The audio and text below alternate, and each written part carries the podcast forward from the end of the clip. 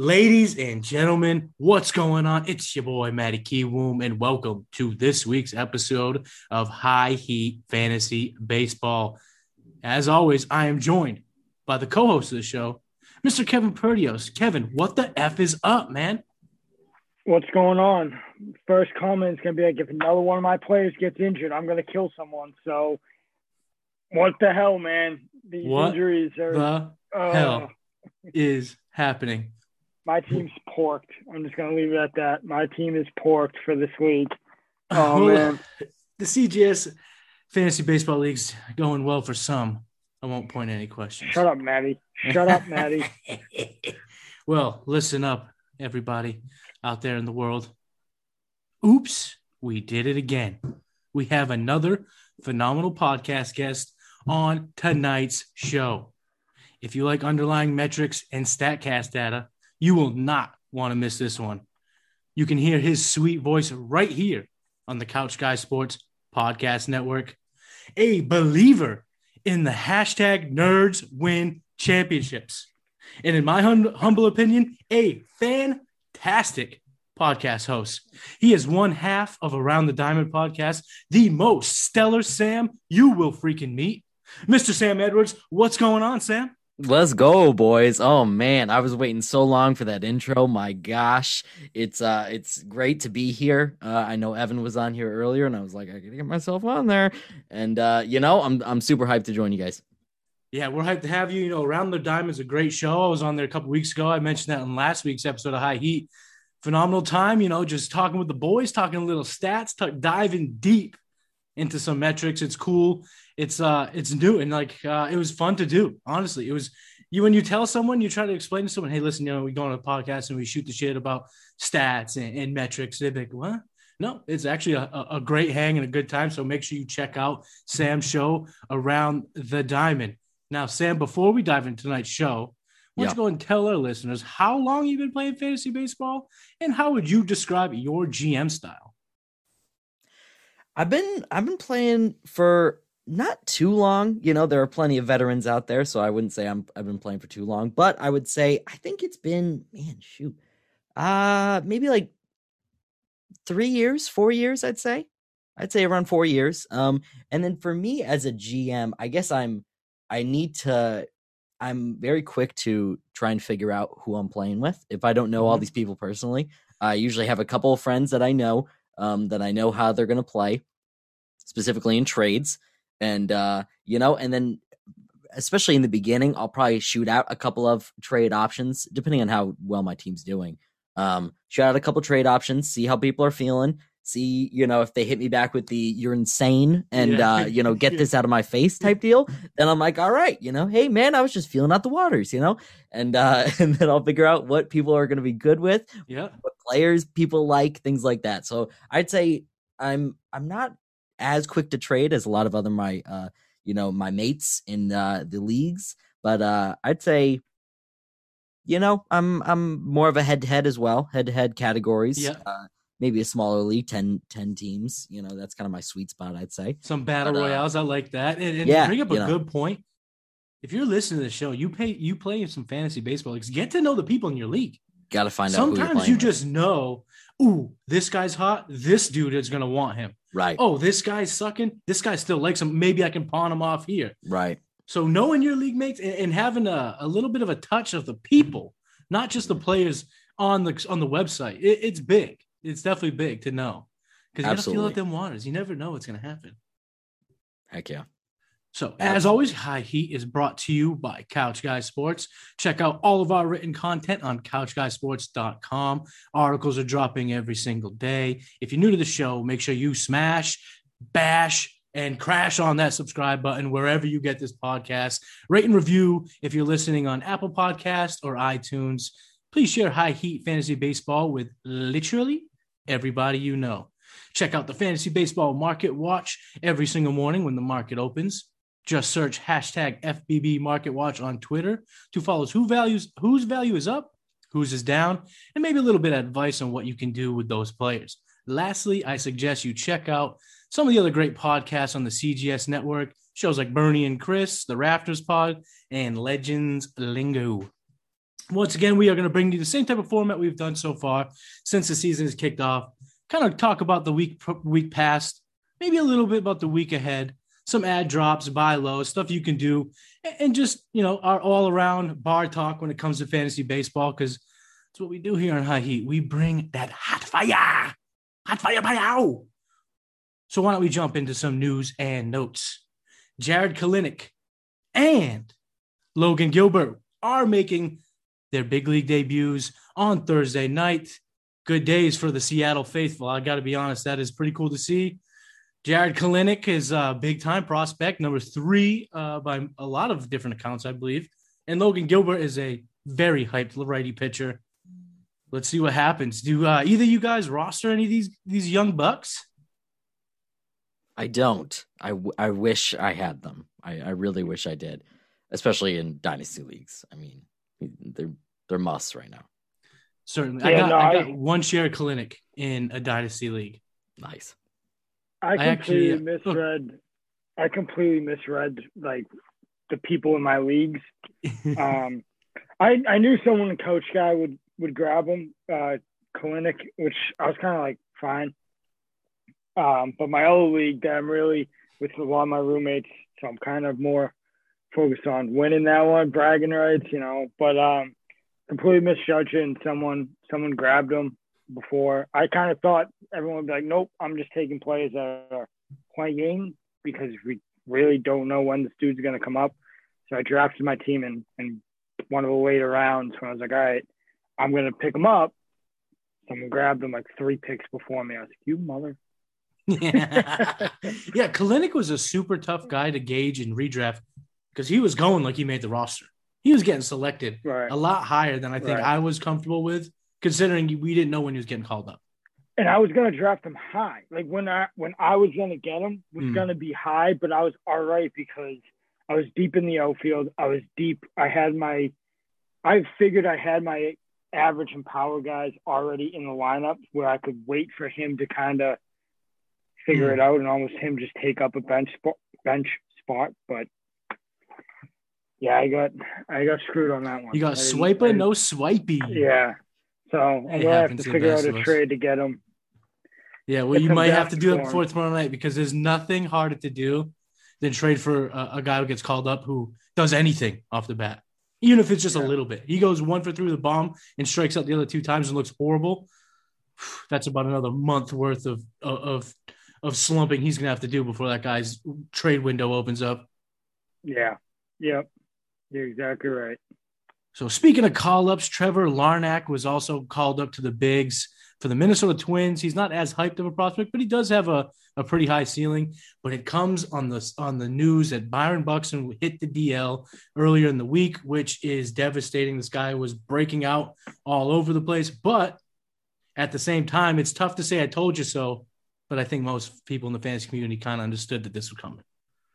This is I what did. he's known for. Nope. Nope. I bought in. I bought in, man. I had him, and I was like, this dude's carrying my fantasy team.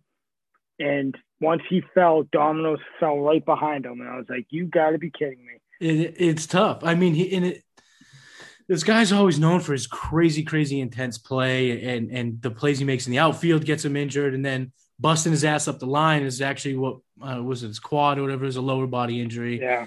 So we're hoping he comes back soon because it, baseball's more fun when these exciting players break out. You know, we want to see Byron Buxton running around the bases as fast as is, you know, a, a, wide receiver in the NFL and making great catches and hitting the ball out of the ballpark. So, you know, we hope he comes back. Trevor, ha, you know, have fun in the bigs. Well, let's all hope you don't get too comfortable, I guess. And speaking of not being comfortable in the big leagues, Nate Pearson was sent back down after one start with the Blue Jays. Guys, let me hear your opinion on opinion on this. Do you think he got the, the, trigger was too was too short? Like it was a, not a great opening start, but you're gonna call up your number one pitching prospect. He has one if you start and you just send him right back down. I don't know if I like that. Yeah, it could have been it could have been just a spot start or something. I'm not sure.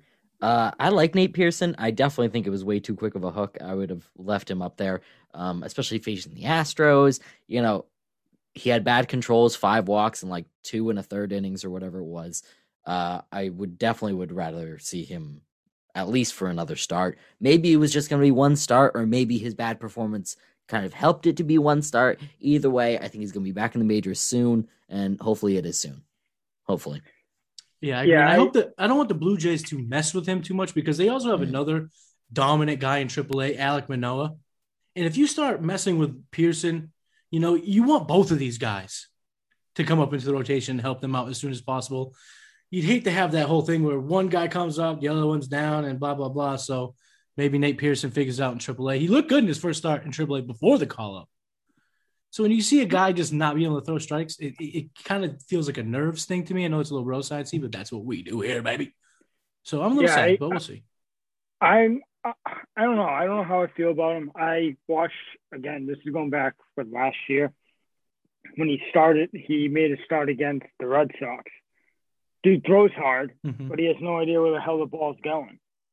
like he has great, you throw 102, sure. but you have a little that Rick 102 and you can't you can't control it. It's kind of like, dude, you know, that's you're not ready. You got to find control. And then I was shocked to see him get called up. Um, the walks, I think, is the reason he's going back down. I think yeah. that's his kryptonite right now. Um, if he can find the ability to really locate, um, even just like locate your off speed pitch or locate that fastball a little bit better, you'll be good because you throw that hard. But um, yeah, the, the walks, would you say eight walks in his last or something like that? Some big ass number. five or six in that start. Five, yeah, yeah, five. Five. I mean, that's that's really that's about four too many. you know what I mean? Yeah. You gotta, as a starter and as a potential number one, number two, uh, those those walks got to come down a lot, and I think that's why they sent him back down. Um, why they did so quick, I think they are sending him a message of figure it the hell out, bud, because whatever. I think it's a little bit more of a kick in the ass than anything. I hope so, but I mean, it, it, to play devil's advocate too, Shohei Ohtani had a little bit of uh, control issues earlier this season, and the Angels let him work it out in the big leagues. Now, I'm not comparing the two because it looks like Shohei Ohtani's a freaking generational talent, but yeah, you... I mean, their arsenal is somewhat comparable. They both throw high 90s and they, you know, throw some breaking pitches that sometimes get away from them. So you like to see a guy like that work his way back into the big sooner rather than later. But you know, I mean, it doesn't do? help to be able to hit 275 with 10 bombs as well. You know that that's kind of a nice little uh, gives you some little wiggle room. All that's right, all right. yeah, Not to mention uh, the guy's a straight man dime. Yeah, that's right. I said it. I don't care. One time I had a couple drinks and I was hanging out with my wife. We were watching the Red Sox Angels two years ago, and I said, said, babe, look at this guy. This guy's one of my favorite players. He's such a handsome stud. She's like, wait, what? I was like, oh, what? I blacked out for a second. What did I say? what can you do? It slips up every now and again. All right, moving on. Okay, sorry about that. Let's move on. Okay, After every okay, single Otani Ohtani start, I've had to call my girlfriend actually just to make sure where she is, just to make sure she hasn't seen it because. Are you in Houston? My worst fear. Get your ass out of Houston. Do not go to Houston right now. Shohei is pitching. When Shohei's Babe, where are you? Babe, babe, where are you? Does he have a girlfriend yet? We have to get him off the market. That should be on your market watch, dude. Come on. yeah, um, a daily you know daily market watch. Who is dating this guy and saving the single or taken? Where is he? Yeah, we need to figure this out. Speaking you of figuring things out, me. a number of Padres are on the COVID IL. That is including Fernando Tatis Jr. Now, he was one of the guys with a positive test, so we will not see him for 10 days, which means fire up my other boy, Ha-Seong Kim, who had a few hits today, Thursday or Wednesday in his game. Apparently, everyone's just going to throw no hitter now. Wade Miley and John Means both tossed no hitters. Good for them. One guy I'm buying all into, the other guy I'm not. More on that later. Ketel Marte is nearing a return as his rehab is about to kick off rumor has it this weekend, which is another good baseball player that we want to see back. And that Arizona Diamondbacks lineup is surprisingly great. So adding a guy like Ketel Marte is only going to make them even that more better. Two fantasy aces have hit the shelf. over the past few days. One is good, one is bad. Let me start with the good. Jacob DeGrom, he finally got put on the IL for that side issue. And I think it's a good thing because the Mets are known for their horrible, their horrible uh, uh, procedures and handling injuries. They had him go out there and pitch last week, which was stupid. Put him on the shelf, let him get healthy. We need him back in baseball. The other bad is Zach Gallen. He is on the IL with an elbow, a strained right elbow not what you like to see, especially since uh, you know he hit the IL earlier this year with a forearm, the dreaded forearm injury. Now they said it was swinging a bat. Mm, I'm going to call their bluff a little bit here now that they we've seen this two kind of back to back things pile up. I think there's something wrong with that elbow, and that just sucks. But what doesn't suck is Corbin Burnes will make his return on Thursday night. We are recording on Wednesday night. By the time you're hearing this, maybe he has already made his start. Maybe he's already K10 guys. We don't know but he's dominant and we're glad to see him back. Carlos Carrasco was moved to the 60 day IL, which is kind of weird. It seemed like he was gearing up to return, and then they went ahead and put him on that long term shelf. It's only going to be about another month that he has to stay on there. So I think they're just really making sure that that hammy is good to go. Nico Hoerner is set to return to action. Uh, he was actually on the IL for a forearm injury. He may return this weekend, actually, which is good because he was off to a hot start another young player who was screwed because of the uh, I'm using bunny ears here defensive issues he had to solve in the minors. He's apparently solved them, came up and hit pretty well. Uh, it's weird. seven games. It only took seven games. To it took seven games. It's weird impressive. how that happens. It's like these guys just have the, they must have these defensive gurus down in their AAA systems just working their magic. What's one of the, the I'm not a Harry Potter guy. Give me a Harry Potter one. Uh, Liverdortis. Defensivitis. I don't know. I'm That's what it was. That's I'm not a freaking hot take. Hot take. The minor league coaches are equivalent to the JV coaches in high school, and uh, those are the best coaches around. So just you know, those are the real coaches. I've heard rumors that they're great with helping kids with their launch angle, also. Do you want to die? All right, so one last bit of breaking news actually came from tonight, came hot off the wires. Miguel Cabrera with a hit tonight actually becomes the most hits from a Venezuelan born player. So congrats to Miggy's one of my favorite players uh, growing up. It's, uh, you know, it's like everything. It sucks to see someone get old, but he was an absolute monster in his prime. So I am very, very happy to see him accomplish such a major feat. Boys, let's move on here. Sam, I want to know one thing. You want to tell me something? I got you. Give me your biggest takeaway from the past week. You know, uh, it was it was honestly tough to come up with this. Um, and because I haven't been on this podcast, this is more of a takeaway uh, for my fantasy baseball season so far up until this point. Um, mm-hmm.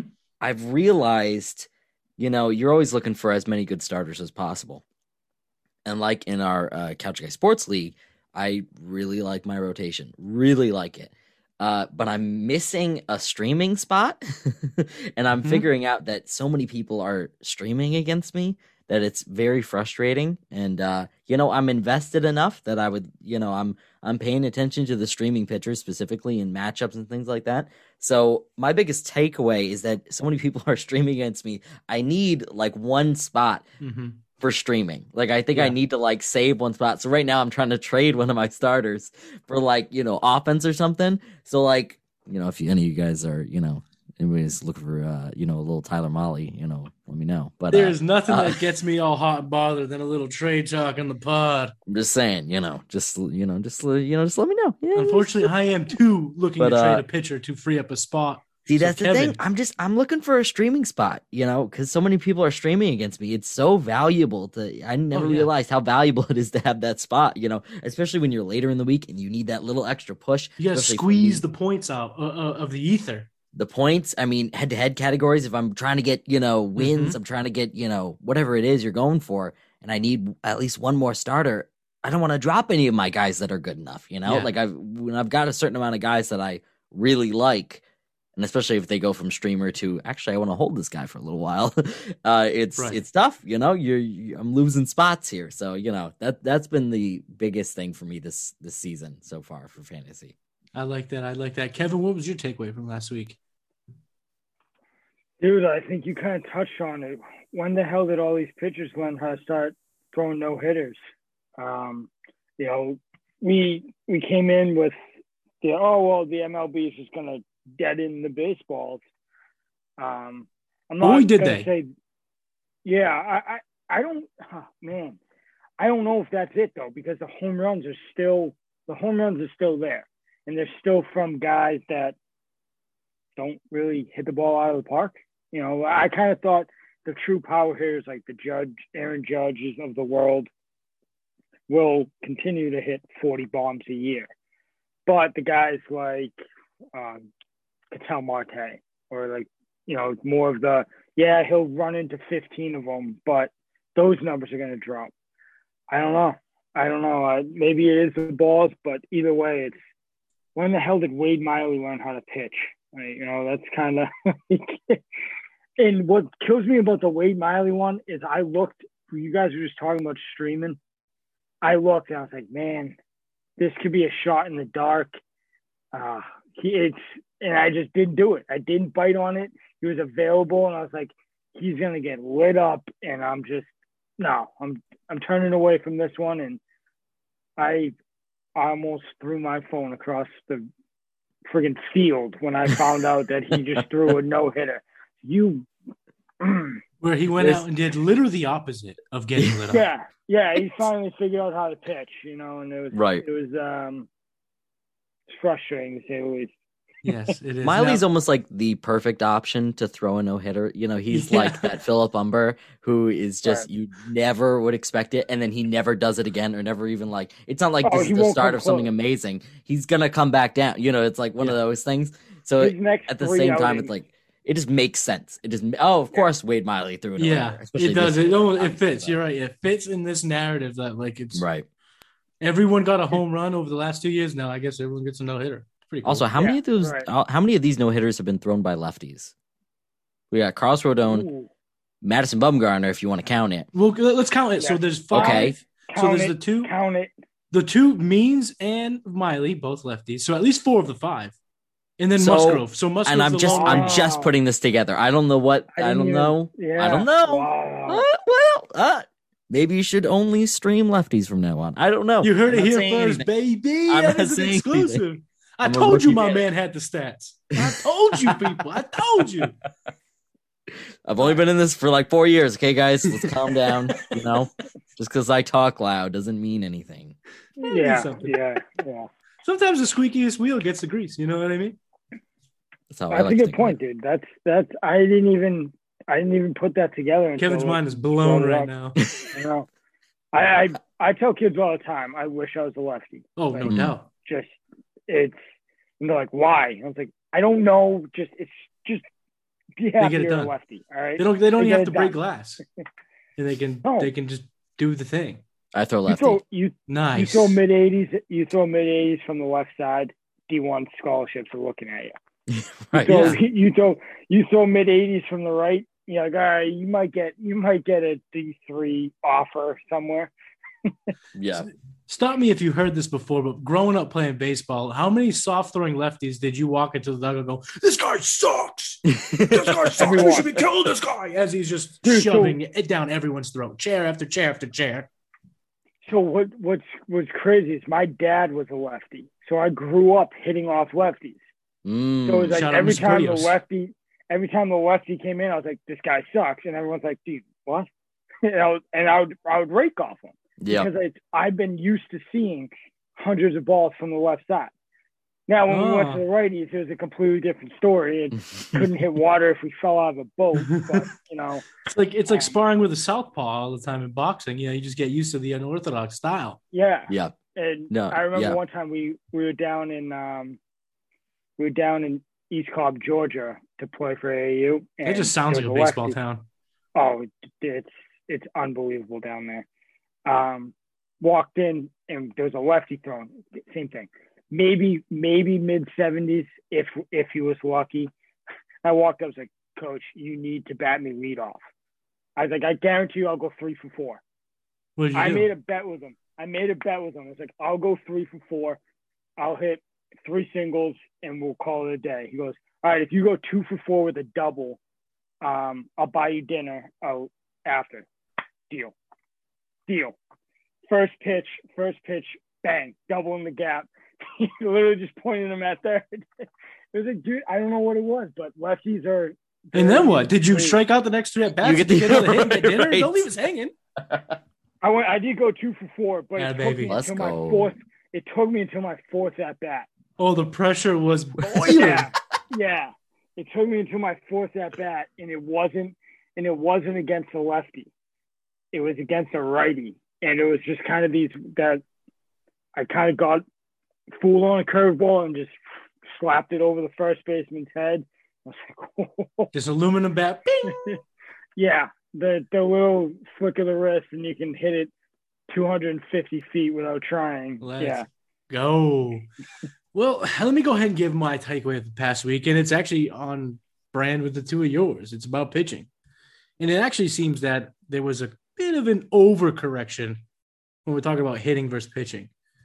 Uh, I don't know if you guys heard Theo Epstein, the God, on the Ringer podcast this past week. It was a good listen. It was just talking about baseball and all these things. And he spit out a couple stats that I'm going to drop right now. The league wide CSW right now is about 25%. And that's the career mark for Nolan Ryan and Sandy Koufax. So basically, that means average pitchers are pitching with the same effectiveness uh, when it comes to strike uh, college strikes and swinging strikes as some of the greatest of all time. And it's happening, uh, you know, across the entire league. And that's just, that's a little bit uh, uh, outrageous, if you want me to uh, be honest here. And, and the other thing, too, that he mentioned was that the, actually not him, this is actually Eno Sarris of the Athletic had mentioned this. League wide batting average is the lowest that it's been since 1968. And in 68, they called it the year of the pitcher. In the following season, they lowered the mound, which is to this day still one of the biggest rule changes MLB has ever gone through. So that leads me to this question. If this trend continues and you have a league batting 225, do they make a big change? And if so, what would that be? What's the launch angle? So, so I don't know. Maddie, Maddie, I don't know. I don't care. Maddie did this for one purpose and one purpose only, and it's to get us going. That was that was it. The only reason he brought us up is because he wanted something. All right. I'll say this and I'll leave it strictly as this. And keep it short. Right? We got to talk fantasy here. Yes. The king of the nerds, the king of the nerds, the holy ah, grail. Wrong. Of, the god the God, the God, God of nerds, said what he did has ruined baseball. He went into the office to fix it, the commissioner's office to fix it. He admitted what I did and what I started. Yes, it helped, but there's key factors that were left out. That's why Oakland hasn't won a championship and won't win a championship. And I'm driving the bus. I'm wishing they would win a championship because I love the A's, but they're missing key factors in this whole thing. But the king, the god nerd, said what he did ruined baseball. The three true outcome factor is, from a fan standpoint, killing the game. It's killing the game. When you're going to the field and you're or you're going to the stadium, you're going to Fenway, and it's either a walk, a strikeout, or a home run. Two out of three of those are boring to see right? Yeah. Two out of three of those are boring to see. And truthfully, it's killing fantasy gamers. Like anyone who plays rotisserie or categories. Right. That's why these dudes right. who get stolen bags become second rounders. These guys who don't do anything yeah. but steal bags become top five round picks because that's, that's just where the game is. It, it's everyone's swinging for the fences and there aren't contact guys. But I got a little theory about some of these things that I'll, I'll dive into later in the year because I got to see if the numbers kind of come out. But Sam, what's your take on uh, the the pitchers and, and, a rule change that we might see in 2022? You know, I I think, I mean, I don't think a strikeout is terrible to watch when you're at the game. I also don't think it's that bad when you're watching the game at home. I, I, I mean, it's fun to watch these pitching ninja breakdowns and all that. So I don't think it's I don't think it's uh killing the game necessarily. I would say, you know, I don't know if it's that bad for the game. I think we're okay. I think also before we jump to let's juice the balls again, let's you know, let's bring it back. this, you know, this actually might be really good for the game if we kept it this way uh, with the balls how they are. I think it'll mean that people have to change their uh, approach. And the only thing that's going to really change that is if, uh, you know, upper management decides that we need to start hitting for more average, hitting more, you know, just hitting more in general, making more contact. And if that reflects the pay, if that means they're going to be paying guys that are doing that more, because really that's really what it is. Players that are hitting for power are getting paid more because it's mm-hmm. more valuable to the team because that's a guaranteed run. That's a home run. And especially if you can walk right before that home run, bingo. You've only had one ball in play and it's not even in play. It's it's over the fence, you know. Yeah. So teams are focused on winning. I respect it. Uh, MLB should be focused on you know putting the best product forward. I don't think this many no hitters is necessarily a great thing, but it might force hitters to make a couple changes.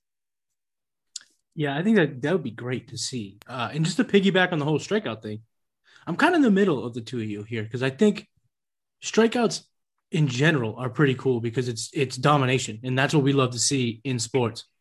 But today's strikeout is not what it used to be. Yeah. It's a 3 2 count yeah. every single time. It's 18 pitches every single time. And then there's a, a ball, you know, they dot at the, at, on the 10th pitch. You know, that's not exactly the, the type of strikeouts we want to see. I think you know, like a Max Scherzer, Degrom, you know, the real yeah. savants yeah. of strikeouts. Those are the ones that we all love to see. You know, they're making hitters look absolutely silly. You know, you mentioned pitching ninja the swords, one of the coolest additions to the to the baseball world over the past couple of years. Uh, so yeah, we'll see how it goes. Uh, you know, there's rumblings that they may push the mound back, and there's also rumblings that some teams are already preparing for it. So maybe they are thinking that's going to happen, where the velo won't matter, but breaking pitches will. And teams are already starting to get guys who could throw breaking pitches and try to mm-hmm. deal with that thing because if that happens, then there will be a lot of guys who will be less effective because their 98 won't play as strong as it did, you know, right now. So we'll see how it happens. You guys both, yeah, you guys both hit the nail on the head. They have to go somewhere in the middle. I think they have to. They don't juice the balls again. Go in the middle, right? Go kind yeah. of like where you are now and where you were last year or the year before go right in the middle, and you're fine. The strikeouts are fun to watch when it is the Degroms, the Scherzers, the the true number one guys where you go out and you're like, he could legitimately strike out 20 dudes tonight. We don't know. Like the Pedro Martinez esque outings. Yeah. But when when Joe Schmo, your number four starter, is going out and throwing like a one hit shutout but he's coming out in the fourth inning because he's had 95 pitches already, but he has eight strikeouts. You're like, dude, this is like, I want to go home. Yeah, it's boring. Sure. But so I think I think overall too, I think it's it's a it's a marriage of maybe a few rule tweaks, but also the yeah. approach. You know, guys have to be like like Sam said, paid based on their overall hitting hit tools, not just power, and so, so on and so forth. So we'll like, see where that uh, goes. You mean guys like Andrew Benintendi, right? Yeah, just the the guy like the I mean the guys who have more hit tools than just grip it, rip it home runs and just strike. So you mean guys like Andrew Benintendi, right? I mean, he's okay. I wouldn't. I would not necessarily. I wouldn't, I wouldn't, die on the hill of Andrew Benintendi being the gleaming hope of baseball. Kill me on the kill me on the hill. Kill me. yeah. I just did. Uh, Wily Mo Pena. That's two weeks in a row. Can you just leave? leave just put him on your ad list and let's move on two weeks in a row. 2.0 if I hear you say Franchy Cordero, I'm muting you. I'm pulling Tony Corrali and I'm muting you. I won't you. say his name. No, I refuse to say that bum's name. Don't it's do Willie it. Mo Pena 2.0. Oh yeah, that that's gonna be a shirt. That's gonna have to be a shirt. All right, guys, let's move on here. uh, we have an agenda that we have to get through, uh, and we don't want this to be a four-hour episode. Maybe we do. I don't know. It's fun. Let's go, host. Get us out of here. Who cares? All right, I gotta so go to bed yeah. Podcast from bed. Do what it yeah. takes. Whatever it takes. All right, let's jump into some ads and I will get us started. Uh, I'm going to talk about an outfielder. He plays for the New York Yankees and he's pretty much a grizzled vet in both fantasy and in baseball. That's Aaron Hicks. I like him personally because I was like I play in a lot of points leagues, and the guy has good plate IQ, so those points tend to rack up. Uh, he started off, uh, uh, you know, a dreadful start, that's leading. Now that meets us to the point here. He's still only batting 198, but he's been better as of late. You know, we're seeing that BABIP creep up. The K rate is still a little high, but you know, when a guy has a, you know almost a 10 year resume, I feel like his career averages will tend to be where the water lies. You know, that water line settles. Uh, he's at uh, 18 percent, uh, 23.6 percent now, whereas average is about 21. So it just comes down just a just a scotch that's going to improve his everyday stats. You know, he walks quite a bit. That's one of his strengths uh, in terms of, of, of, his approach. The guy doesn't chase pitches in the 83rd percentile in chase rate. Uh, good exit velo, uh, pretty decent max exit velo, and you're seeing that high, that hard hit percentage creep up daily. Um, he's had a good stretch of games here. Stuff that's exactly what you want to see out of your your struggling player. Uh, let me count it off here. He has six, seven hits in his last eight games not too bad. So I'm going out and Aaron, adding Aaron Hicks uh, where I need some outfield help. In ESPN leagues, you can grab him in about 60% of leagues.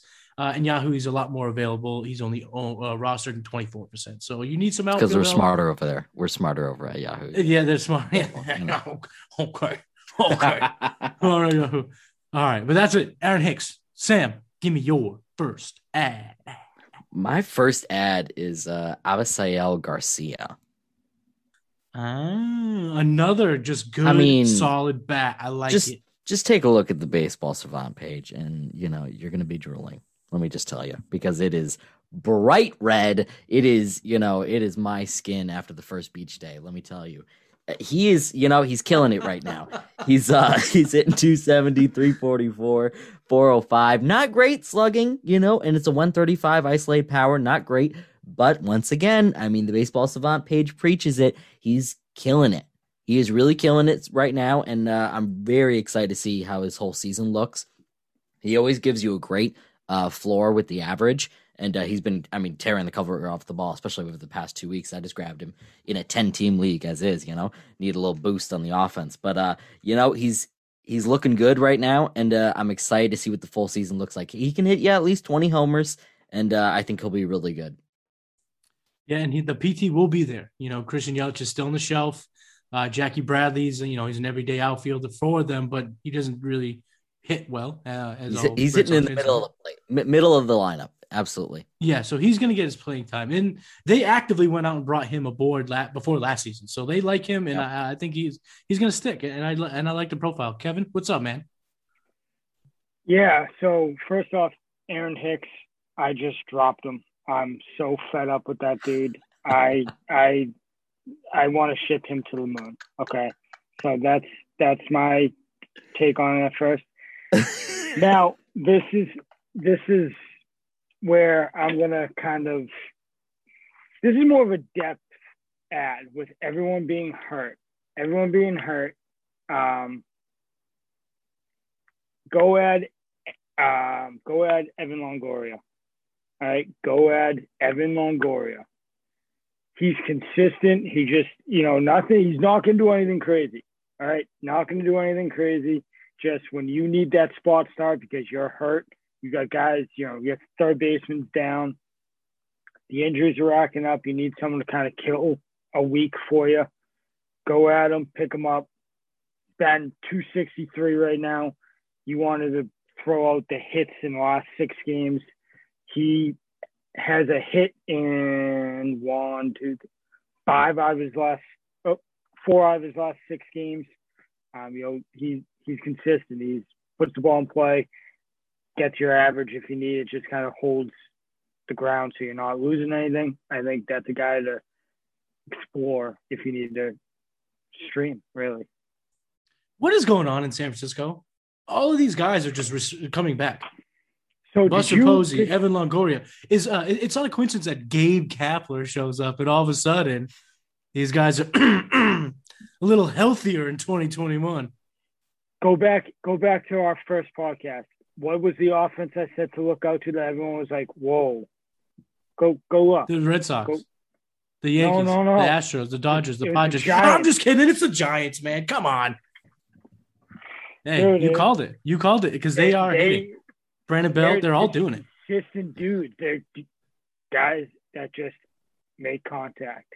Don't try to do too much. give what the pitcher's take, take what the pitcher's given to you, hit the ball the other way, and then you'll get your mistake pitches that you drive out of the park. What we what we bro science like to call hmm. true baseball players. You know. Yeah. What what metric would you what metric you use in true baseball players? My eyeballs. That? Yeah. watch the dudes. Go watch them play. And you're like, oh, all right, this guy. The 2016 Dream Team is making a resurgence in 2021. Let's go. How many how many Giants games have you watched, Kevin? Zero. nice, nice, love that. So by eyeballs, you mean other the blackout dates. All right, the blackouts, I can't. You know, oh, right. the rolling right. blackouts rolled all the way to the East Coast. if they were that bad, I mean, yeah. Uh, is that a product at all, or? Hey. Longoria, I will say, if you want to stream Longoria, do it against a lefty. He destroys lefties. He does, yeah. Uh, you know, I'm a little worried against right-handers, so we'll see. But uh, he is doing better than I was expecting. Certainly. Moving on, my number two ad is actually, you know, he could qualify for a deep league ad because he's only rostered in 16% of ESPN, 5% of Yahoo leagues. I'm talking about another outfielder because let's face it, a lot of teams are outfielder needy, especially if you play in a five outfielder league. Talk about Mr. Harrison Bader. Very toolsy prospect, never really amounted to what people thought he would be, especially within the St. Louis organization. I mean, how many good outfielders did they trade away because they had this guy? 26 years old, and he's seeing a little bit of a breakout. He still has a little bit of ceiling left. He's not, I don't think, necessarily met uh, his true potential. But we're talking about the baseball savant page. It's red. It's max exit velo, 83rd percentile. And he's at 96 percentile for sprint speed. So the kid's an athlete. He's got two stolen bags, three home runs already, eight hits in 11 games since coming back. I really like what I'm seeing here. Uh, you know, his expecting batting average is higher than his regular average. Sometimes tough to measure, but I think that just shows, uh, you know, the possibilities given his profile. One thing I do like to see a guy like this, you would think, you know, if he's hitting above his britches, maybe his BABIP super high. No, not now. His BABIP's actually about 90 points lower than most projection systems have him. So that's something that's great. And his K rate uh, down about 50% from 2020. Good steps. Those are the strides you want to see a 26 year old make. 106 WRC plus. Another great thing to look at. I like what I'm seeing here. I'm adding Harrison Bader in any one of my deep leagues, and, and I'm just going to keep using and see where this goes. The power, man. The, the power. power. is really come out of nowhere, and especially, I mean, like you said with the BABIP, I mean, the average is 243 right now.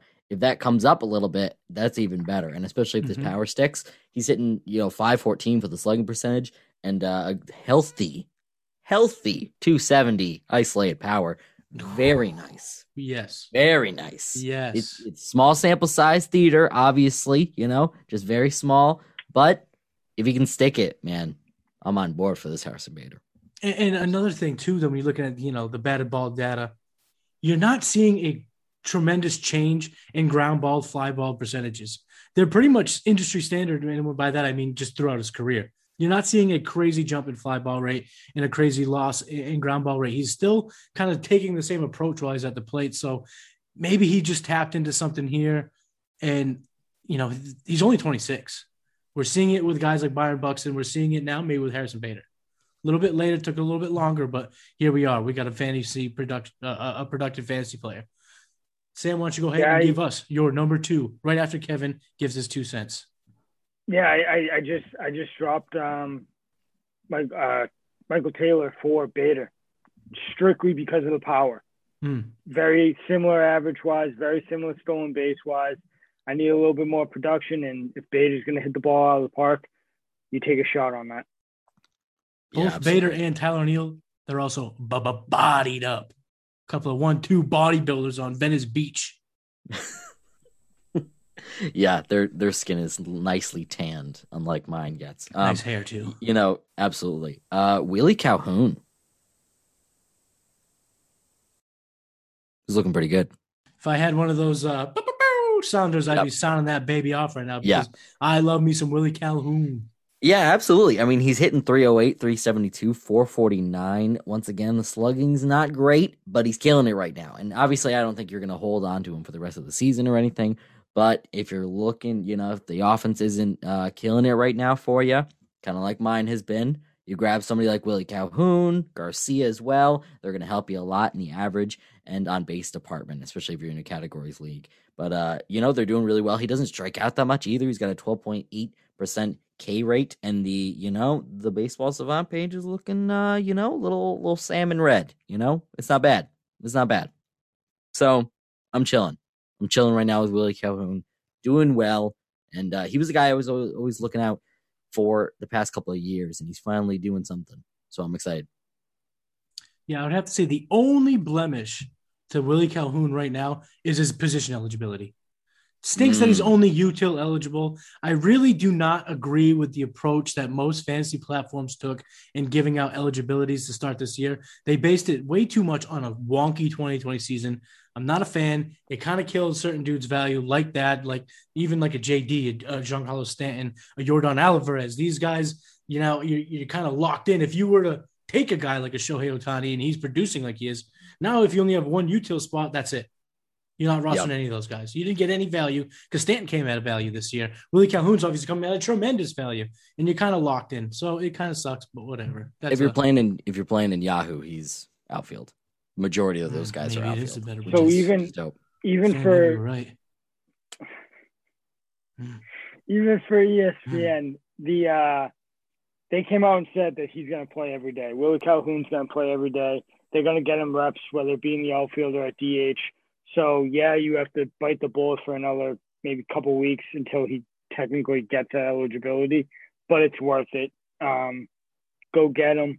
I was hesitant last week because we talked about this and we are like, we don't know. The eligibility kills me. I'm in a situation where I have JD and um, Ohtani, mm-hmm. and then in my O league I have Hosmer and um, Rizzo. So it's kind of like both of those guys need to play. There's nowhere for this dude to play if he's only a DH. Now that they're going to add the outfield eligibility at some point, he just has to earn it there. 100% go get this dude. Definitely. I, I agree with that. My last ad is a pitcher. He pitches in the NL Central. He's about 24% rostered in ESPN, 23% in Yahoo. Lefty, Tyler Anderson. Man, leaving Coors has done wonders. I know he had that pit stop in San Francisco, but that was only one year. Is that weird 2020 year? Uh, and, and, I just like what I'm seeing. You know, his, his ERA of 305 is good. You know, his expected ERA of 383 is higher, but not high enough to bring concern, especially on a guy like this, a pitch to contact guy, because his, you know, his K per nine is the highest it's been since 2018. It's still only 8.06. So this guy's not a devastating K guy, but he's got he's keeping the BABIP low. And I think a guy like this, you're gonna see a little bit of uptick in BABIP. I think there's no question about that. But you know, projections have about 300. That would give you a 50 point rise. Mm, I think the, the projections were a little high because of his track record. So if I'm this is bro science here, this is nothing I can really back up with metrics and just how I feel necessarily. So I do think they will see an uptick in BABIP, but not enough to to warrant you know get rid of this guy. I think you should add him because he's pitching. He's on an absolute tear right now uh, for the Pirates. Unlike the guys we mentioned earlier, his baseball savant page is not necessarily scorching hot red, but it's not blue. It's not too blue, which is good. I think it's right there in the middle. It's, you know, this guy's 31. He's been around. He's not going to be a dazzler. He's not doing what Danny Duffy's doing, for an example of another lefty. We've seen Danny Duffy's fastball rise up to the nine, high 90s at times. His isn't. He's still just touching 90 with that fastball, but he's doing really, he's pitching really effective with his fastballs. He's getting a 29.5% whiff rate with that fastball. I like what I'm seeing out of Tyler Anderson. Yeah, absolutely. I think, I don't know if I'd call him matchup proof. I would think, I would definitely check out to see who he's facing. Um, I think he might have a tough schedule coming up. I'm not positive, but that's just what I remember hearing. So you know, follow it blindly, I guess. No, uh, uh, yeah. So just make sure that he's facing a you know a worse enough lineup, I guess. But definitely a guy that I would definitely uh, go and grab, especially 12 team leagues or or more. Kevin, anything you want to add? Yeah, no, I mean, you guys kind of hit the nail on the head. Pay attention to the matchup and you know, make sure it's a weaker matchup, especially in a deep league. Tigers esque team. Um, but no, you guys basically covered it, man. Trying to look up what his next matchup is because I think that is important to know because you know, like we just said, he is a pitch to contact type of guy. I think he's facing uh, the Giants, who kind of kill lefties, kind of like with they Longo, uh, you know, Posey, all those guys. So I would be a little. Uh, but I, if it's in Oracle, uh, sorry, not Oracle. Um, is it Oracle whatever Park? it's called now? Remember. What is it called? Freaking! Oh my gosh. Ugh, okay, whatever the Giants stadium is. If he's pitching there, I'm a little bit more willing to go for it. But uh, I don't know. They kind of kill lefties. Yeah, so we'll they see. do, and, and, I don't know. I, I still think it's an ad because if yeah. you don't add him now, you're not going to add him later. Someone's mm. going to scoop him up, um, especially if he has that good start against the Giants. So, you know, go out there and look to see if he's available in your league, and if he is, I think it's time to pull the trigger and, and kind of ride the wave and see what you got. Real quick, boys, I want to play a quick name game. Maybe we'll give it like a cool name eventually, much like the player profilers. Name TBD. Concept, mm. great. Name, TBD. So I'm going to spit out a couple of names that are comparable to him in terms of where they've produced, or, or I should say, the, the, you know where they're at so far in the fantasy season. And I want to hear: Would you take Tyler Anderson or the pitcher I'm going to name here? Tyler mm. Anderson or Alex Wood? Great choice. I would. Mm, I'd be more likely to grab Alex Wood just because I think he's a better chance, at least for me, especially categories league, much more likely to get the wins you need.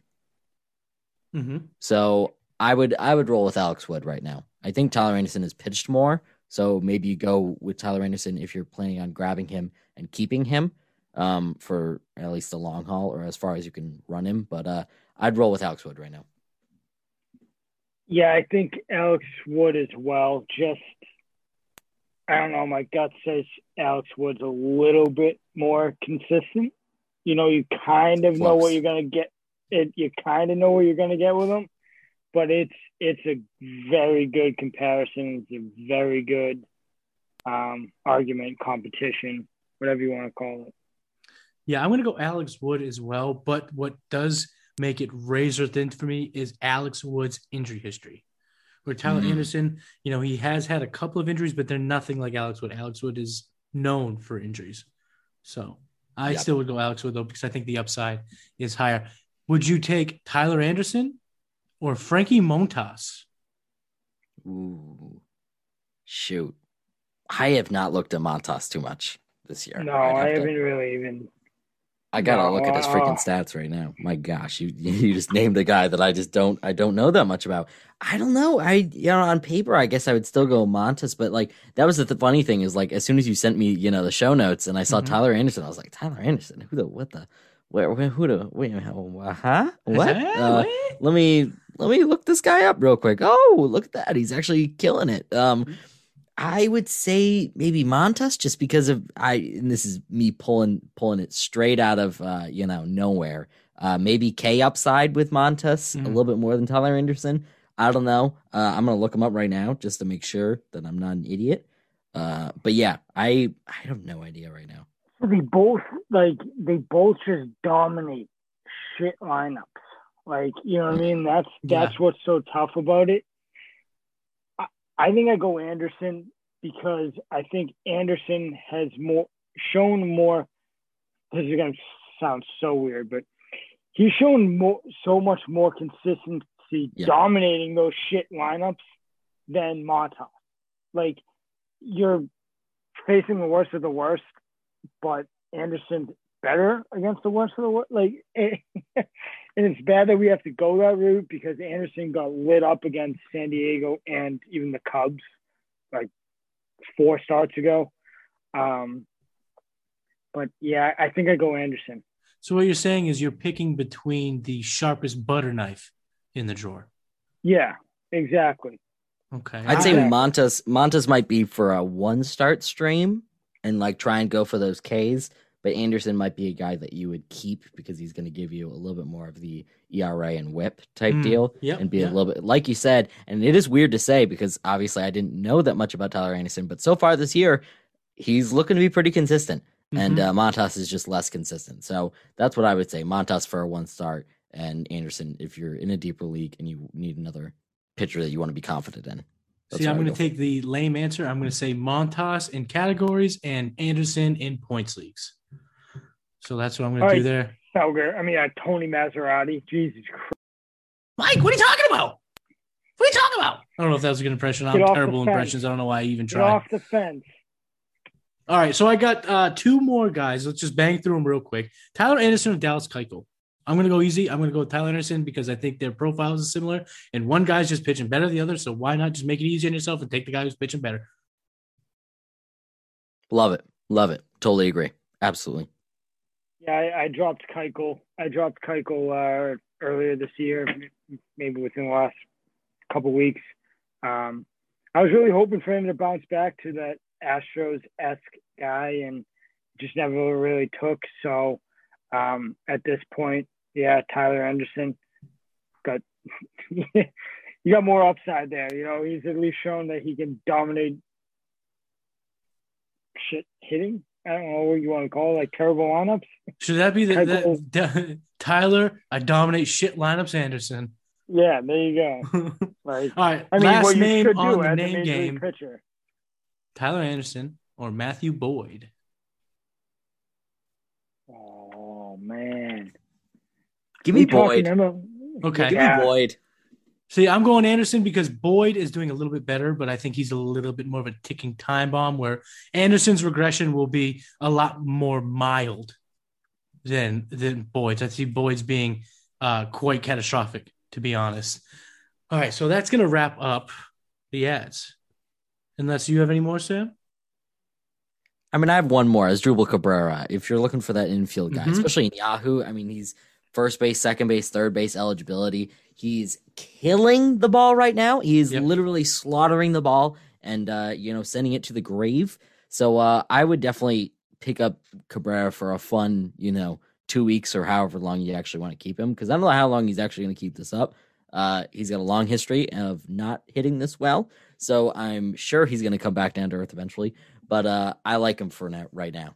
I, I, I really like, like that too. I like that. He's got over 100 points already in a lot of points league formats. So the dude's walking, mashing. Walking insane as insane. well. And also, he's, you know, 128 plate appearances. So, you know, it's it's a little bit more than, you know, somebody like Bader who's just coming back. Mm. Um, 14.8% walk percentage.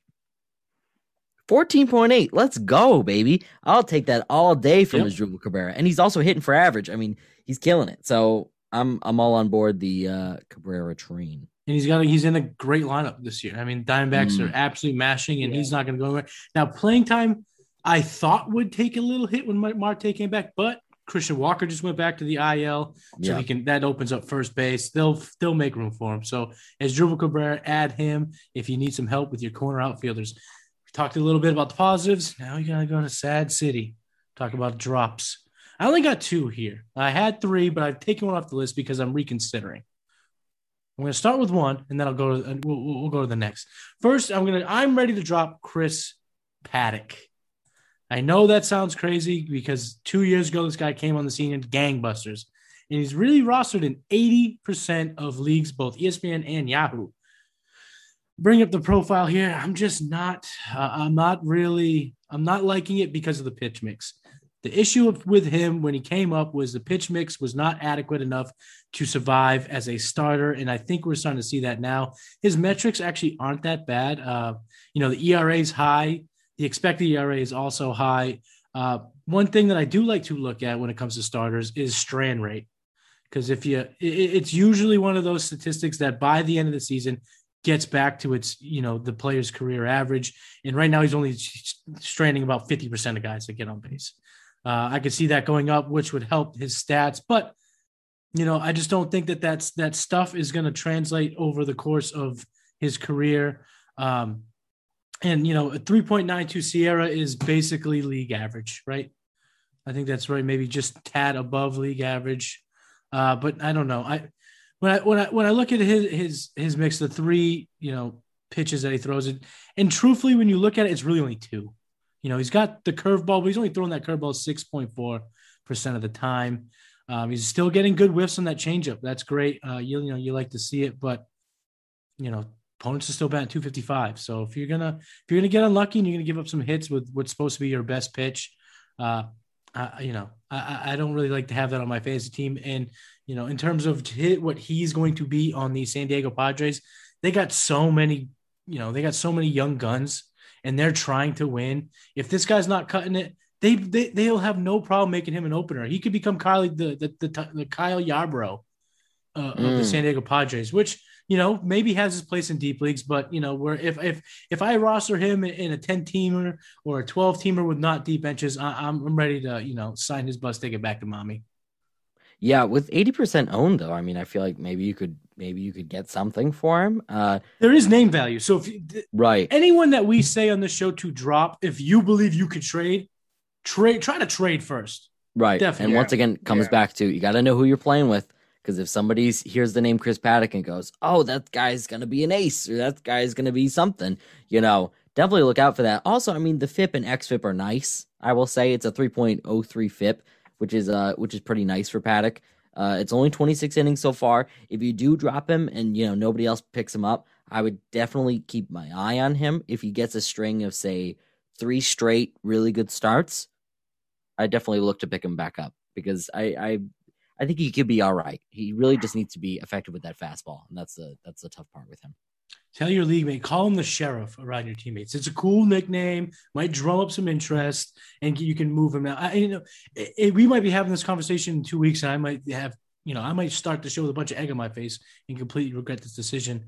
Uh, but he also, you know, one more thing on him, he's got a 0.68 home run per nine um, I think that's low. So, you know, some things will regress positively for him. I think that will regress negatively. And I think when it all comes out in the wash, uh, you're going to just continue to get what you're already getting, which you can find replacements, in my opinion. Yeah, I I fully agree. Um, my thing again, I'm not I'm not going to go into stats. I'm going to throw science, dude. Um, the innings pitched is really really low, and he's averaging about a hit per inning which isn't good at all. Um, Wait, I thought you said you weren't going to go with the stats.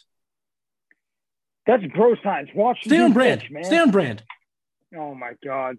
You are resident MD bro science. All right. So yeah, I, I just don't think the stuff's there. I don't think he has it anymore. Um, averaging a hit per per inning, that's not great. Then on top of he, he's pitching against weaker lineups and still not going deep in the game. He pitched three innings against San Fran. They won the game, and he wasn't even in line for the win because he didn't go deep enough into the game. Um, for that, you know, I'm I'm out. yeah, look, I mean, it looks like he needs to be stretched out a little bit more. Um, I think he was coming off of injury or something like that. I, you know, I think you should definitely drop him if there are better options. Or even if, like we said, you want a little streaming spot, he's definitely somebody that I'd look to drop in a definitely a smaller league as well. But like I said, keep your eye on, on him. He could he could come back during the season and he could be decent. And especially on the Padres, he's gonna get you some wins. He'll get you some wins on that team, especially because that offense is gonna pick up eventually, hopefully once Tatis returns. No question. Okay, my next guy is a tentative drop. It's not a full on drop. Um, I'm only going to tease this here because actually my article that's dropping might be out now by the time you're hearing this podcast is going to be a complete deep dive, deep dive into this player. And that's starting pitcher for the, I almost said the National League, the NL Central Chicago Cubs, Kyle Hendricks. Kyle Hendricks has been abysmal. He's had a couple of good starts. One that comes to mind was uh, you know that that seven inning complete game against the Dodgers in one of their double headers. Uh, but what I'm going to say is his fly ball to home, his fly ball to home, home run to fly ball percentage is an absurd, an absolutely absurd 28.2 percent. Okay, league average is 9.5 percent. You're considered awful at 13 percent. Kyle Hendricks has been considered awful in this metric his whole career. So to be 28.2 percent a month in is outrageous. That will come down. I there are not many things I am so confident in in terms of the metrics on on Kyle Hendricks as I am on this. That will come down considerably. Over more than one fly ball that he gives up uh, uh, one of four fly balls that he gives up is leaving the ballpark, and he's not pitching at Coors every game. So for that and many other re- a few other reasons, I'm not gonna say many. It's not a freaking. I'm not giving a dissertation that's dropping in my next article, but it, it is got some more stats there. So Kyle Hendricks, watch his start against the Cubs. I mean against the Tigers this weekend. Make your decision after that. I have him in the same category as Chris Paddack. If you're in a 10 teamer and there's some hot starters out there, go ahead and make that switch. I'm okay with that. But if you're in a 12 team, 14 league, uh, 14 team league, you're gonna want to read my article to find out more. Yeah, this is Lug drop. City, baby. Gotta gotta drop him. He's been terrible. Yeah, yeah. Well, this will be quick. Dropped him. I thought he would turn around after that complete game against the Dodgers, and it's just it's you know even a broken clock is right twice a day. So um, you know, don't I wouldn't even hesitate even if he dominates the Tigers. It's the Tigers. He should dominate them, but yeah, go ahead and drop him. Yeah, pick up somebody else. He's he needs to be spotting his stuff to be effective, and we're, when he's not, and we're seeing it right now when he's got a freaking two point eight six home runs per nine, home runs per nine, two point eight six. Holy crap! Yeah, gotta drop him right here. I mean, you should have dropped him probably a couple weeks ago at least. I would like to, you know, believe in pitchers, especially with somebody like Kyle Hendricks, who's been co- so consistent. Obviously, he could come back uh, and you know eventually find his control, but it's not here. It's not here. Drop him. Come back later in the season.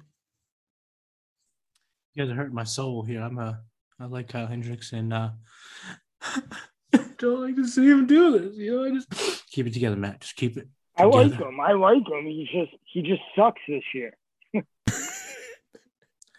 I like Way him to as a sugarcoat person. it there, Kev. He just like really sucks at his job. I mean, dude, the only way to hey, like Billy Beane said, do you want five gunshots to the chest or one to the head? Give me five like- to the chest, baby. I'm happy. I Ma- I'm don't, happy I don't Gilmore with them bullets. imagination. If you're struggling, dude, you need to figure it out. What are we doing? Come on. Let me try Kyle out a couple Hendricks. last words, you know, as I'm Yeah. bleeding out. Kyle This Hendricks, was a good ride. dude, those are some pretty good last words. I do like those. It's been a great ride. Uh, Do one of those ah, after you're dying. You're like, oh, he's dead. Oh, it's so sad. Ah, I'm back. Oh, I'm I'm giving Kevin the podcast. run with it, Kev. Don't go it- lightly into the dark. Take it to hotter levels. Turn up the bright- heat. Don't turn it down. I see a bright light coming. It's like, uh, what did you guys ever watch? The other guys with Will Ferrell. He's like, he's like, Yeah. oh, is that? I think I see the light. He's like, it's just a flesh wound. He's like, it's just a flesh wound. All right, so let's move on to the trade part of the show. I got one buy low, two sell highs. One of the sell highs I know we're going to dive into because my man Sam here, he's got the stats and he wants to talk about it. So let's just knock these other two out quick before we get to the main event. A little bit of chicken tendies before we get to the main course, if you know what I'm saying. My buy low is a pitcher from the Boston Red Sox, Nathan Eovaldi. He, by the time you're listening to this, he would have had his start against Oakland, uh, and but he didn't shine enough in that start to close the window entirely. Um, in my opinion, he's given up. Let me check this here. I think it was 12 earned runs in his previous three before last uh, his last start against Oakland. But even that start against Oakland only went six innings, gave up an earned run, only K'd four. Here we go. This is why I'm saying buy low. People are probably frustrated, especially because they got him at a good price come draft. He performed well coming out of the draft. Sometimes when you see a guy kind of fall back to earth after a hot start is the perfect time to buy because people are they're emotional about it. They're more invested in this guy. They rode it to the top and they don't want to ride all the way to the bottom. But I don't think he's really going to keep going down. I think he's going to make his way up. 4.2 ERA, but a 307 expected ERA. I love that FIP at 2.15. And, you know, the XFIP, it's not a whole lot higher at 3.46. So I am on board with that. You don't see anything crazy. You know, his, his strand rate will probably uh, get better. He's only at 61.8%. So that's something that I just think is, is an indicator of a little bit of bad luck. Uh, so I like what I'm seeing in Nathan Eovaldi. I like what he's doing with his pitch mix. He's not just pounding that fastball; he's mixing it up. He's throwing that curveball more, uh, and he's he's getting good results with the new pitch mix. I mean, fastball at 43%, we knew that was going to happen. Still got the velo on it, so why not throw it? But the curveball's up 20%.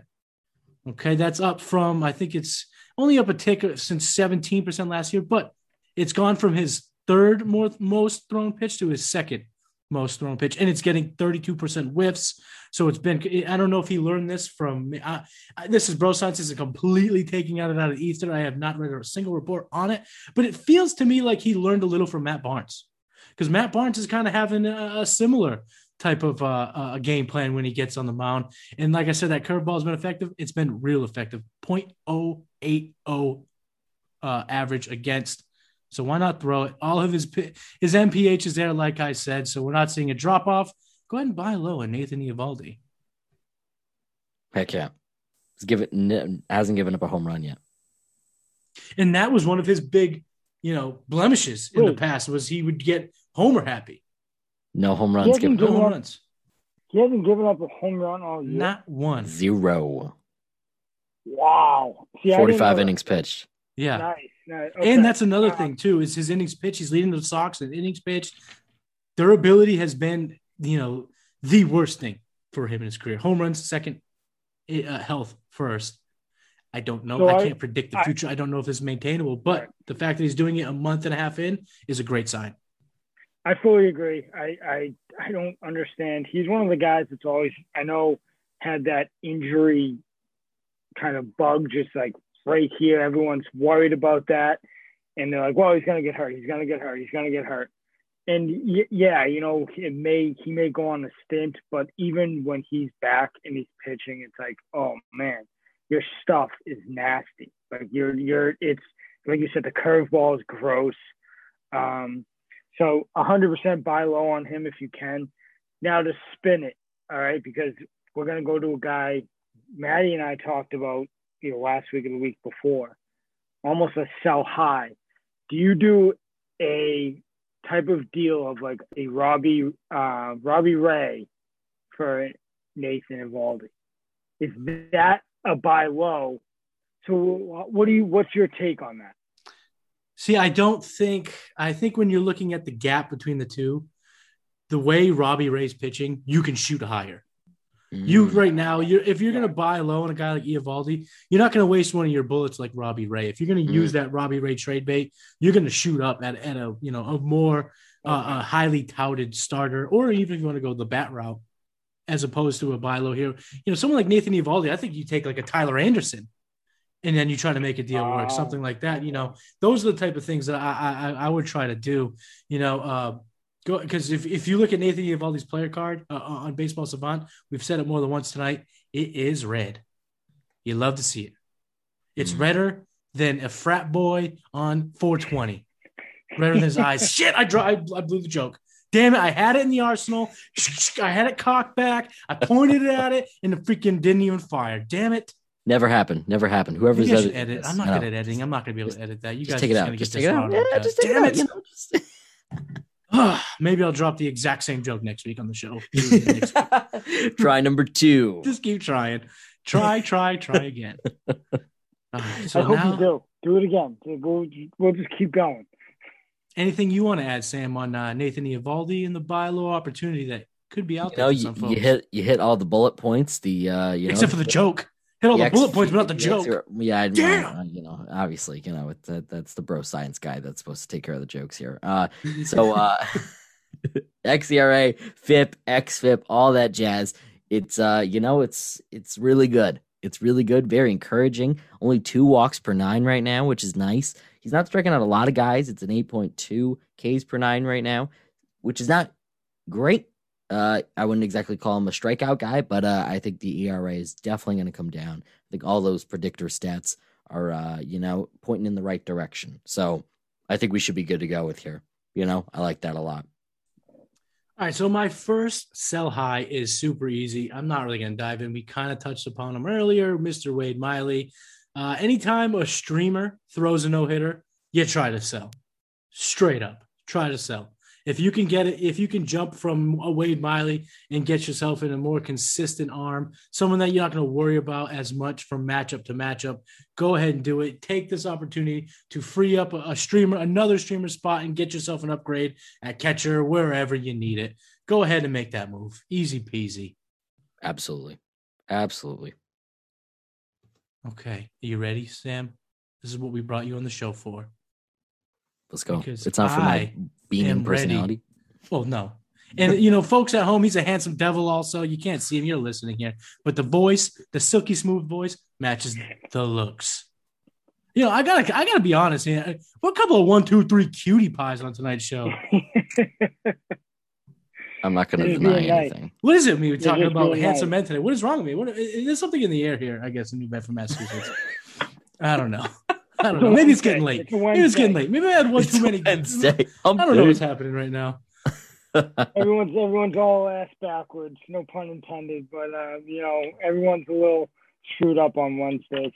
Yeah, hump day. All right, Luis Castillo. I'm ready to get rid of this guy. I'm ready to trade this guy. I know he's had similar bad stretches in his career, but I just, when you take a guy in the fourth, fifth round, you take this guy to be your fantasy ace, you take him at worst to be your number two, and you're seeing what I'm seeing.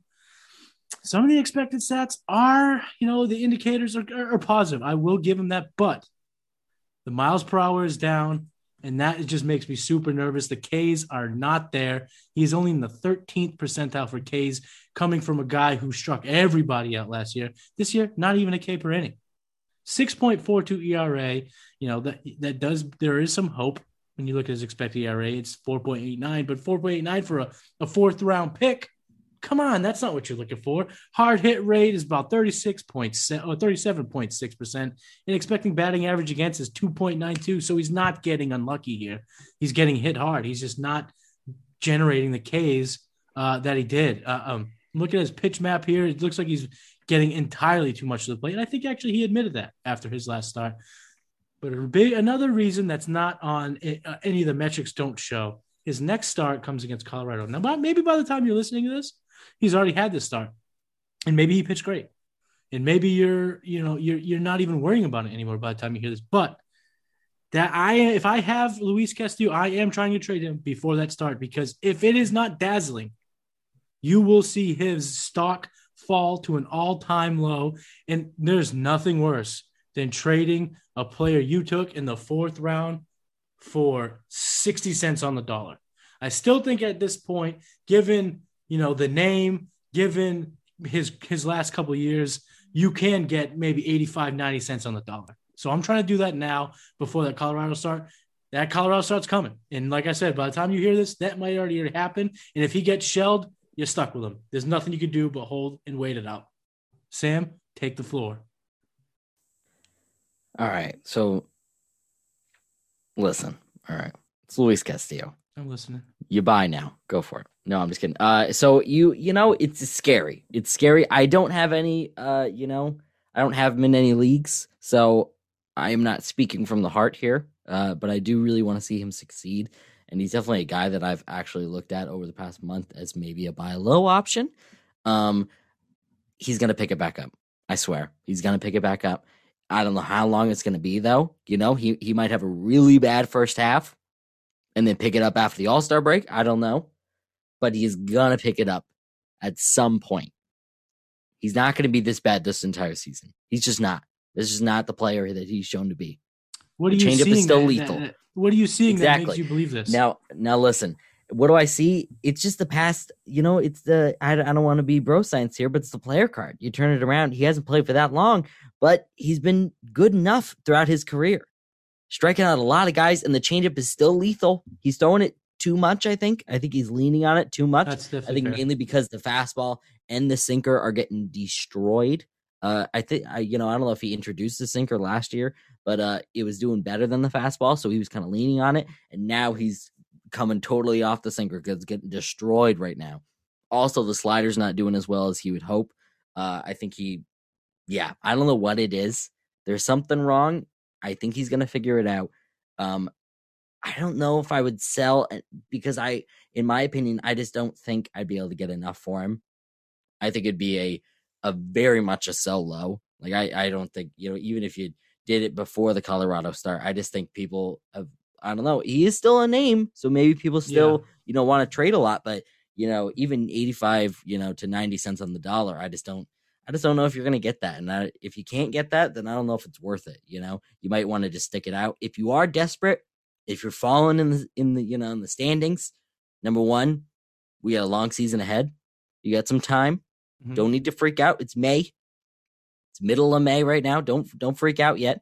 But uh if he is burning a hole in your pitching and uh you can't not start him and you need those innings or something like that, do what you gotta do. Do what you gotta do. If you can get a decent return, a decent pitcher in return, whatever works, roll with it. I can't point to any stats this season because he has been terrible. Uh, I will say the BABIP is 357, which is a little high for me. I think that'll come back down yeah, at least down at, at least sure. around 30 points, uh, which is not drastic, and he needs a drastic change. I think there's something wrong uh, with his pitches. Maybe it's his pitch release. Who knows what it is? But uh, I think he's going to figure it out. And this is, you know, totally just my opinion. I got no stats to back this up besides the BABIP. Uh, you know, but I I hope and I believe that he'll eventually turn it around. I just don't know when that'll be. Uh, yeah, so I'm not sure, but I don't know. I'm just so hesitant to say, you know, sell. I'm, I'm yeah. so hesitant. You mentioned not not speaking from the heart. I'm on the same boat. I don't roster him in any of my leagues right now. Um, but when I see that K per nine all the way down to six point nine five, that's very concerning on a guy that you were banking on uh, being like a you know he was a, he was a K Lord uh, in years past. So it does kind of it, it, hurts. And like all of our cells, you know, we have to use this. We say this disclaimer disclaimer every week. It's it depends on your on your team. If you're loaded with pitching, it's going to make it so much easier to take 80, 90 percent, uh, 90 cents on the dollar. If your pitching sucks, you know, I guess uh, bo- on both extremes, I- am looking to move because if your pitching sucks, use him to get maybe two or three lesser uh, known commodities that help build the overall staff. And if mm. you're loaded on pitching, then go ahead and move him for a bat and, and bolster up somewhere else. Uh, but I just, I, I it, it, you know, you're I'm a month in, and if I, if I find myself losing matchups because of this guy, I just, I can't. I got to get better juju on my team. I'm gonna go ahead and move him.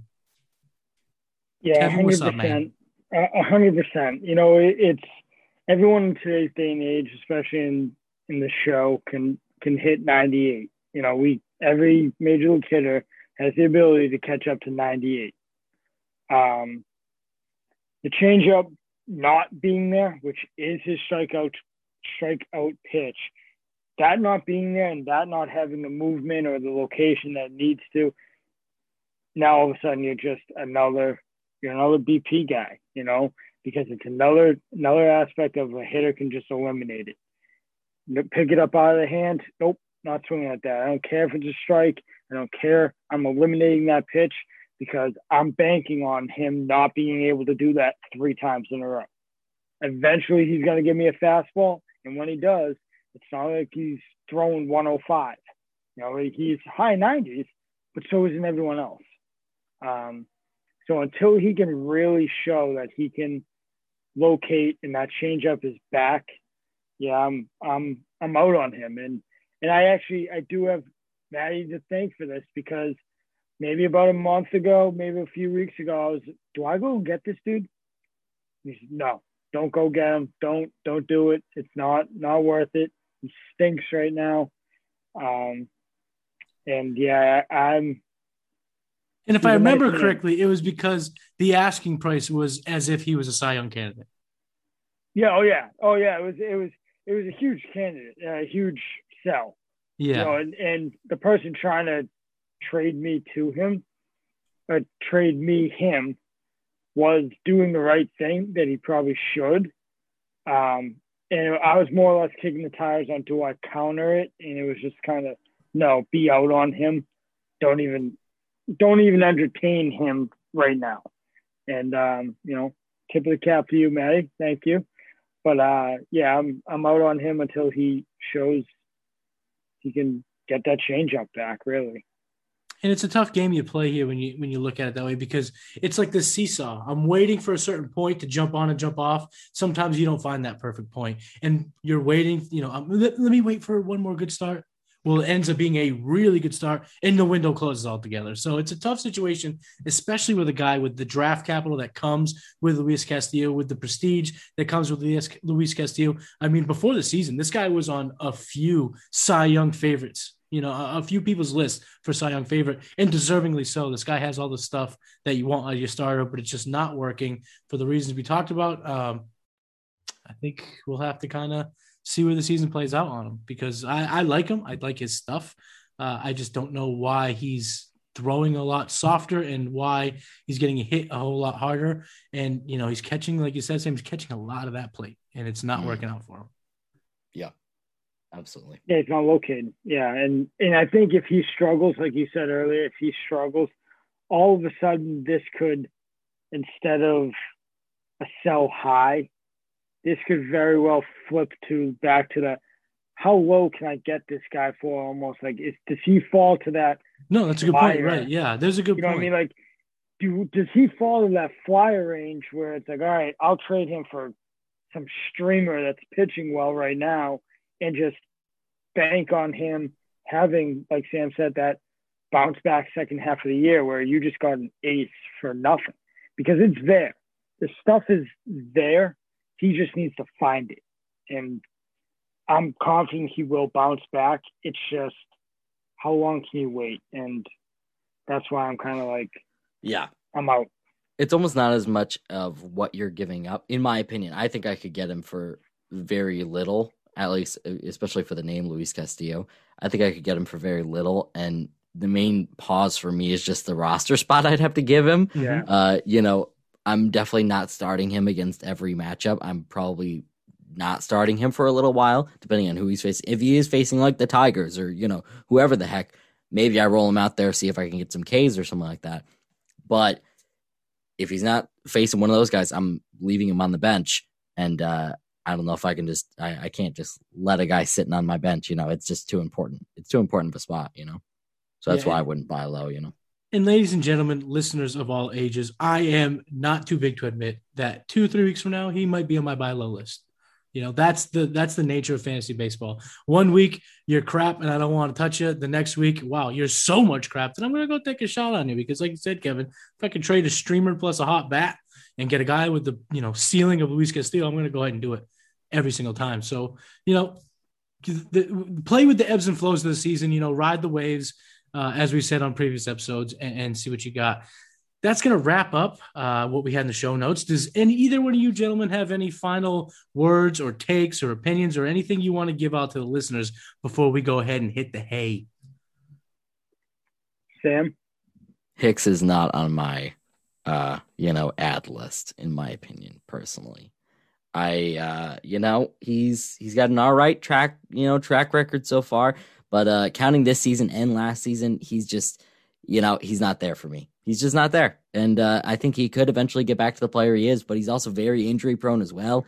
So he's definitely a guy that I would have to wait for him to get hot basically. And then then I'd look to add him and you know see how long he can keep this up cuz and you know, in the BABIP is low. It's 230 last year, and I know it's 2020, it's a short year, but it was also 256 last year. So I don't know, you know, I think his career average is a little bit higher than 256, but uh, you know, even at being at 230, you know, I just don't think it's going to come up enough. He does walk a lot. He's got a 301 on base with a 198 average, so 100 points on the on base is pretty good, but uh, still, as of right now, not doing great. And he's also not a huge power bat as is, so I feel like the upside is kind of capped there. So that's all I have to say. Is Aaron Hicks but do you not exactly on my pop when you play in a pony league field?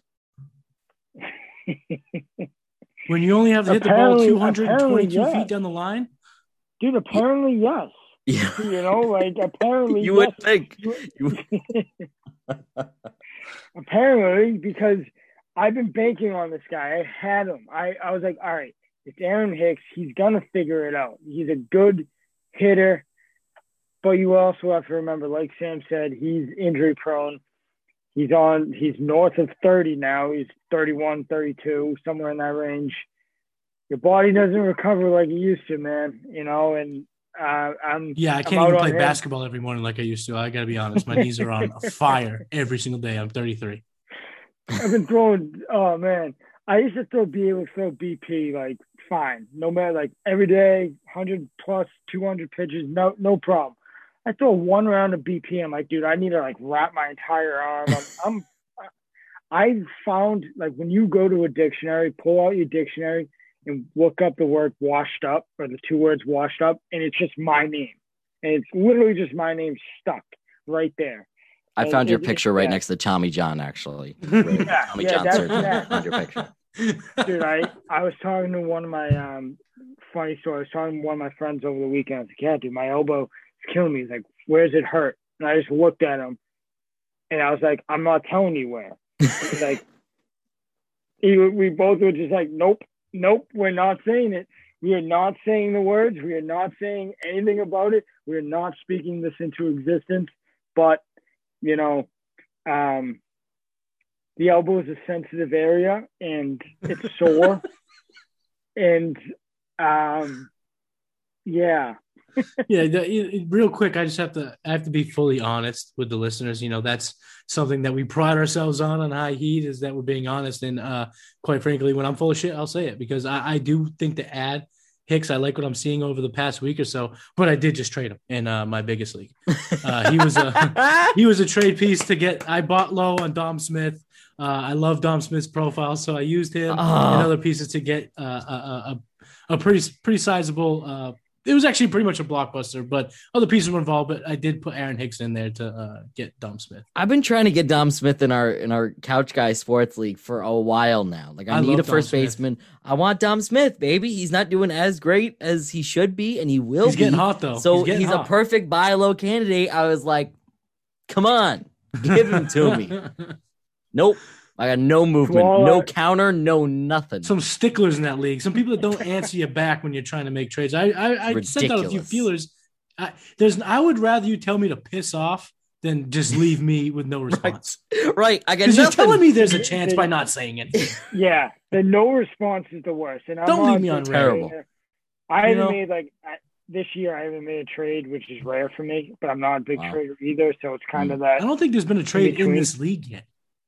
No, there has. Oh, there has I've been? made at least one. Yeah, yeah, yeah. Okay. I made at least one. Okay. I traded so Nick Madrigal for Chris Taylor. Oh, right, right. I do remember. A little interesting. All right. That is nice. Yeah.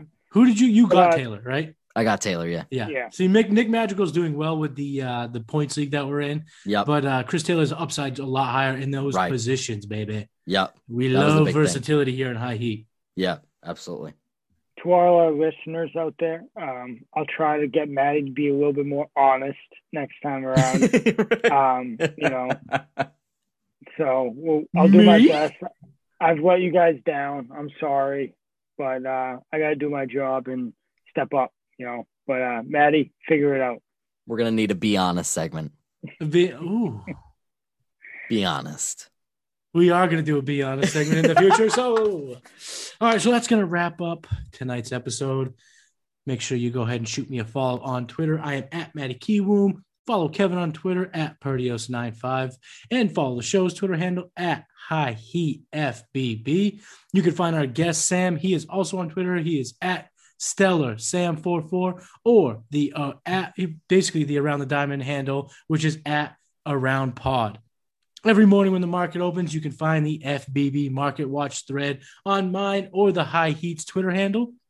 CouchGuySports.com is where you can get basically everything CGS related, including mine and Kevin's articles. Sam, have you do you write for CGS or just do pod? I don't. I, I'm way better vocal. I, you are a great you know, vocal. I, I will say you are a phenomenal vocal. So you can catch the Around the Diamond pod on the CGS network. And make sure you shoot a follow and a subscribe to the Couch Guy Sports Twitch channel. Please subscribe to the YouTube channel as well because you can get access to the videos of some of our podcasts and anything other uh, video content that's released by the brand. And you can also get your Couch Guy swag on the store, on the website get yourself a little hoodie, little hat, whatever you want. Rep those CGS logos when you're out in public. Thank everyone for listening. And as always, if you can't take the heat, Get your ass off the field because this is High Heat Fantasy Baseball. Tune in next week. Peace.